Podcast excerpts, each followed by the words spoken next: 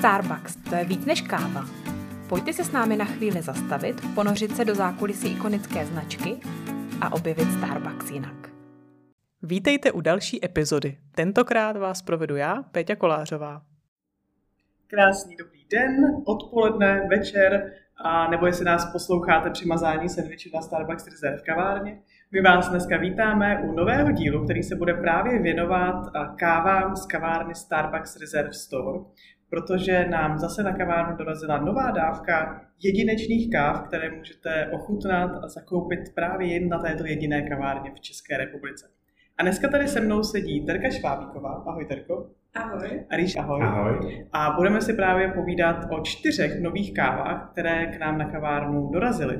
A protože Terka je tady u nás poprvé v podcastu, moc se jsem těšila, tak určitě se ještě s Terkou nejdříve seznámíme a Terka nám potom představí jedinečnou kávu, která je bezkofeinová, se kterou s pomocí který si můžeme vychutnat bezkofeinové nápoje právě na Starbucks Reserve.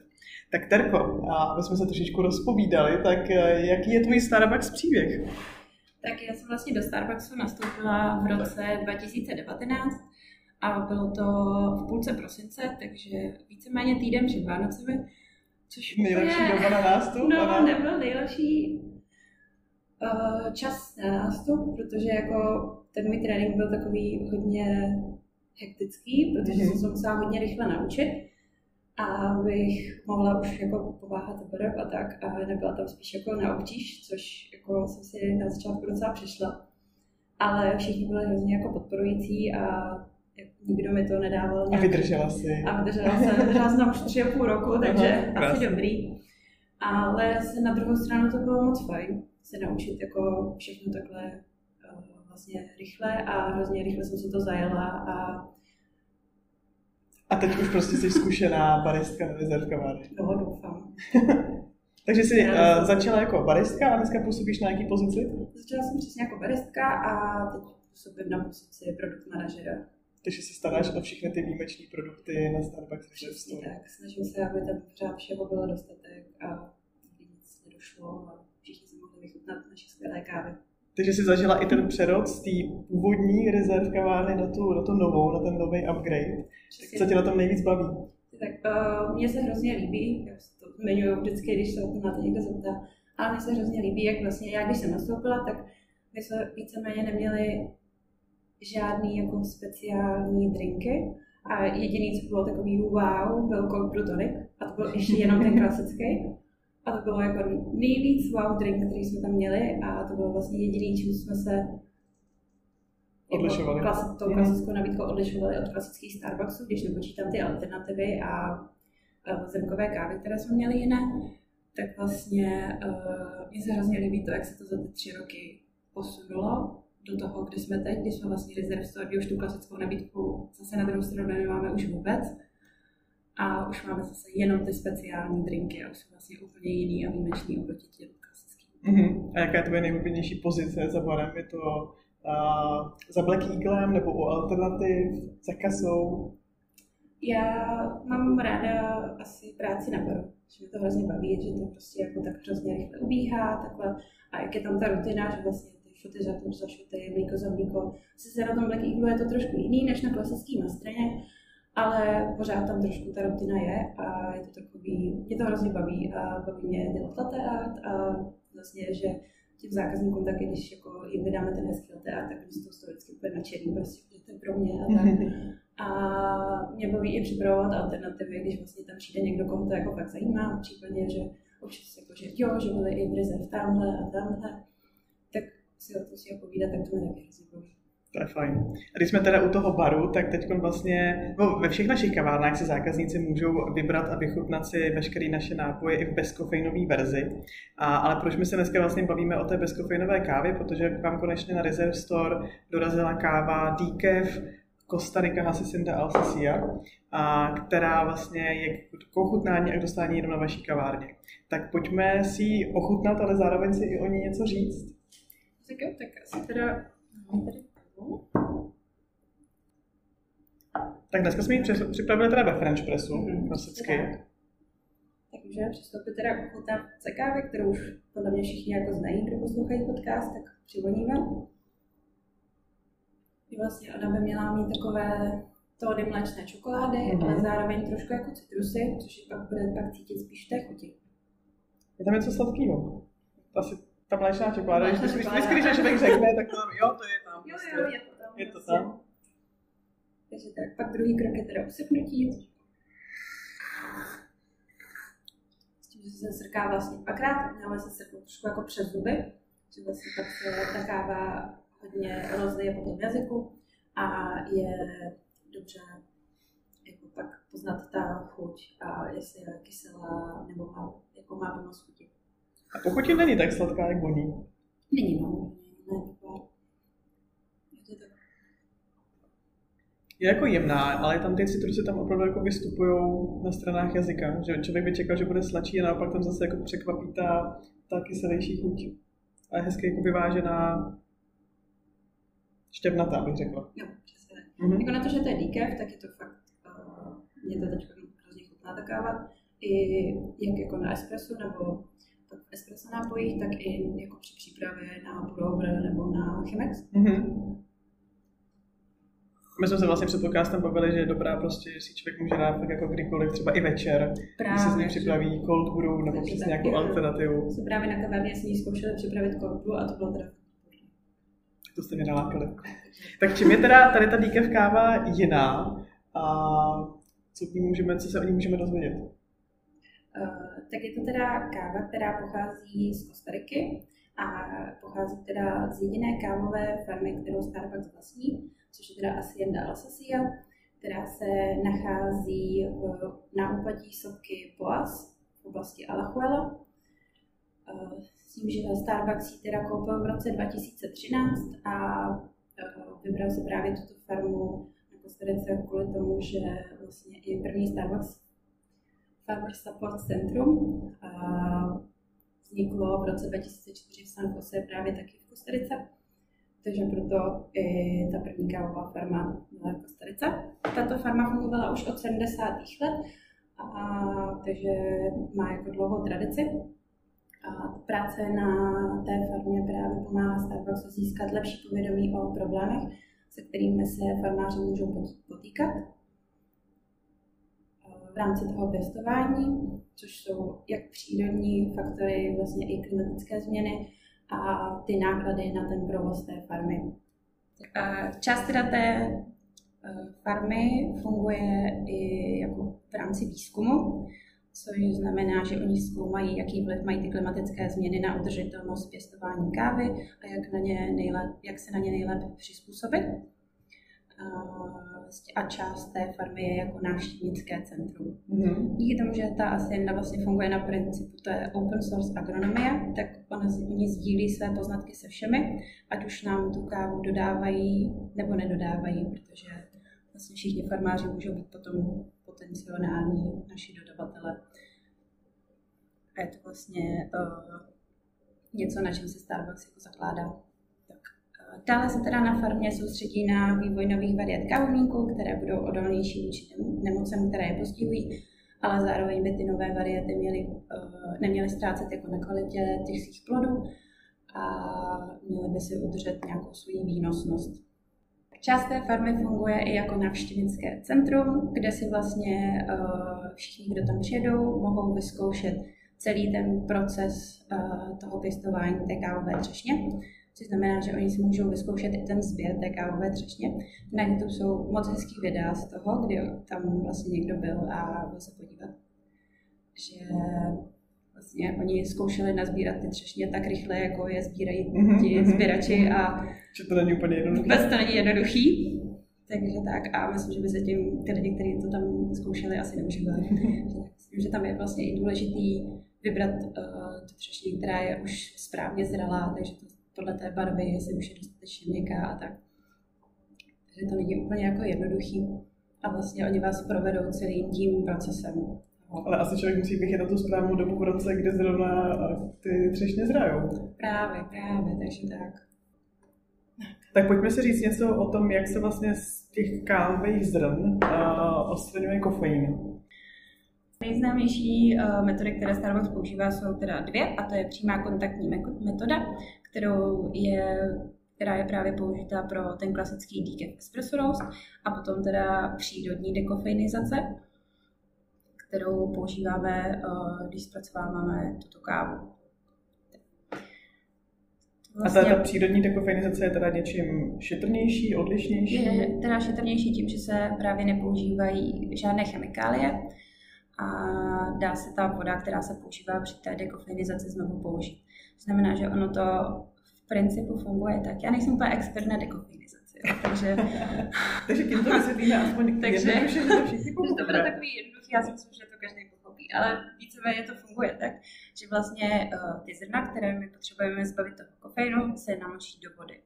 Potom se tam vlastně... Co to ještě nepražený zrna. Co to ještě nepražený zrna, přesně tak. A potom vlastně se ty kávové zrna, které jsou namočené v té vodě, tak se to potom prožené vlastně oxidem uhličitým, který pak na sebe teda naváže ten kofein. A vlastně pak nám zbyla teda ta káva, která je zbavená toho kofeinu, a potom ta voda, která je s tím oxidem uhličitým a s tím kofeinem. Vlastně ty kávová zrna se potom z toho vyberou, nechají se usušit.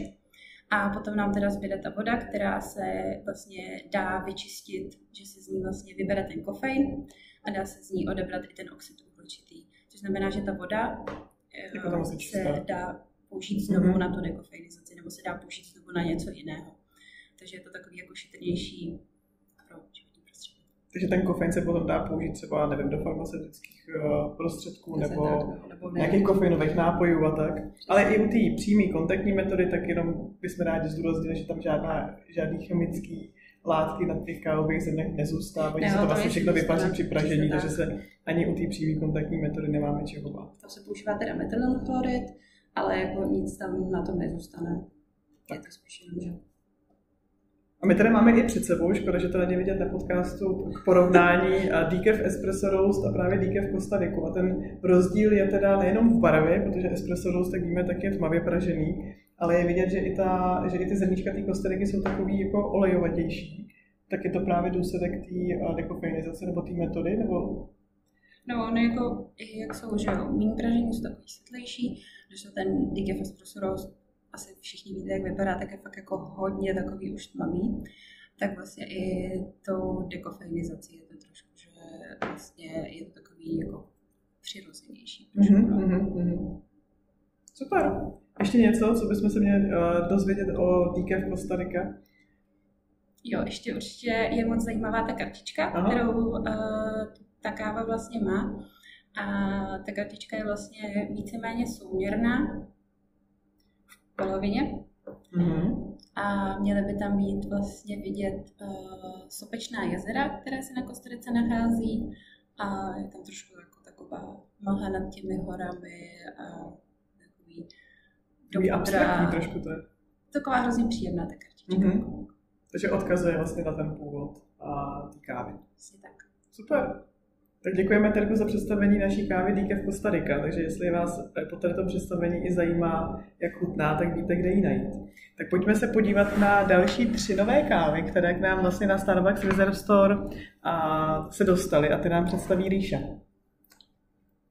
Kávy, které můžete najít na kavárně teď na léto, jsou opravdu hodně povedený a i tematicky jich právě chutí, tak se celkem trefily do právě toho letního období. A jsou to teda klasicky už kávy 3, oproti třeba tomu jarnímu promu, nebo teda zimnímu, kdy jsme měli jenom 1. Každopádně je to teda káva Papua Nová Guinea, je to káva z Rwandy a je to káva z Ekvádoru. Takže tohle léto tak máme zastoupení všechny 3 oblasti, odkud kávu odebíráme. Za mě nejzajímavější je právě ta káva Papua Nová Guinea, která je teda z oblasti Ulia. Zajímavá je tím, že je zpracovaná suchou metodou, sun-dried metodou, která za prvý je netradiční u nás ve Starbucksu, protože většina káv, která se prodává i na korkavárnách, i u nás na Reserve, je zpracovaná hlavně mokrou metodou, protože mokrá metoda je vlastně taková jistější, bezpečnější pro to zpracování. Každopádně ta suchá, když je občas riskantnější, tak chuťově je hodně zajímavá a je to vidět právě u té kávy Papua Nová Guinea, která je hodně ovocná, má takový tóny kandovaného ovoce, bylinek. Zároveň ta suchá metoda zpracování je tradiční i pro tu oblast, protože ta oblast Papuji je hodně deštivá, takže najít tam vlastně šanci sušit ty kávový třešně na sluníčku je docela náročný, takže když budete mít šanci, určitě se zastavte jí ochutnout, protože stojí za to. A jenom v rychlosti, ty jsi říkal, že ta sunrise metoda je riskantnější, tak jenom v čem je riskantnější? Je právě nebezpečná v tom, že když se ty třešně suší na tom slunci, tak se musí hodně o ně starat, musí se otáčet, musí se přikrývat před deštěm a může se lehce stát, že ty třešně začnou hnít. Mm-hmm. A jakmile začnou hnít, tak už potom vlastně celá ta sklizeň je nepoužitelná, protože se nedá říct, jaká část je uhnilá, takže se musí zlikvidovat úplně všechna. Aha, mm-hmm. A hlavně tím, jak se ty zrníčka asi i suší vlastně přímo v té třešni, tak tam ještě nedošlo k nějaké jako preselekci kvality těch zrn. Tam se právě vybírá často jenom podle toho vzhledu, mm-hmm, a potom se teda ještě třídí ty zrna až potom, co jsou vyloupaný z té usušené třešně. Jasně. Jako další tak máme Rwandu, Hingakawu, z družstva Hingakawa. Rwanda je zase taková speciální země pro nás, pro kávu. Je to země, do které se vracíme každý rok na Origin Trip, o kterém uslyšíte nebo si můžete poslechnout v podcastu. A Rwanda je pro nás hodně zajímavá, protože je to země, která si prošla strašně drsnou historií, celkem nedávnou historií, a i přesto se z toho hlavně díky i tomu kávovému průmyslu dostala a jsou to jedny z těch nejlepších káv, kterými jste z Afriky našli. A je to teda už káva zpracovaná mokrou metodou, chuťově se hodí z čokoládě, pořád je ovocná, je to káva z Afriky, takže takový citrusový tóny. Takže úplně je super, když si ji dáte třeba v ledové variantě. No a jako poslední, tak máme Ekvádor. Ekvádor se k nám vrátil už z loňského roku, ale tím, že Reserve kávy, i když jsou třeba ze stejné oblasti nebo stejné farmy, tak žádný rok nejsou stejný. Takže i letos se ten Ekvádor trošku změnil.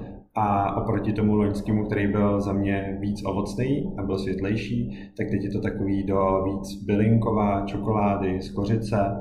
A to je zajímavý, ostřetí Ameriky, z kořice, čokoláda.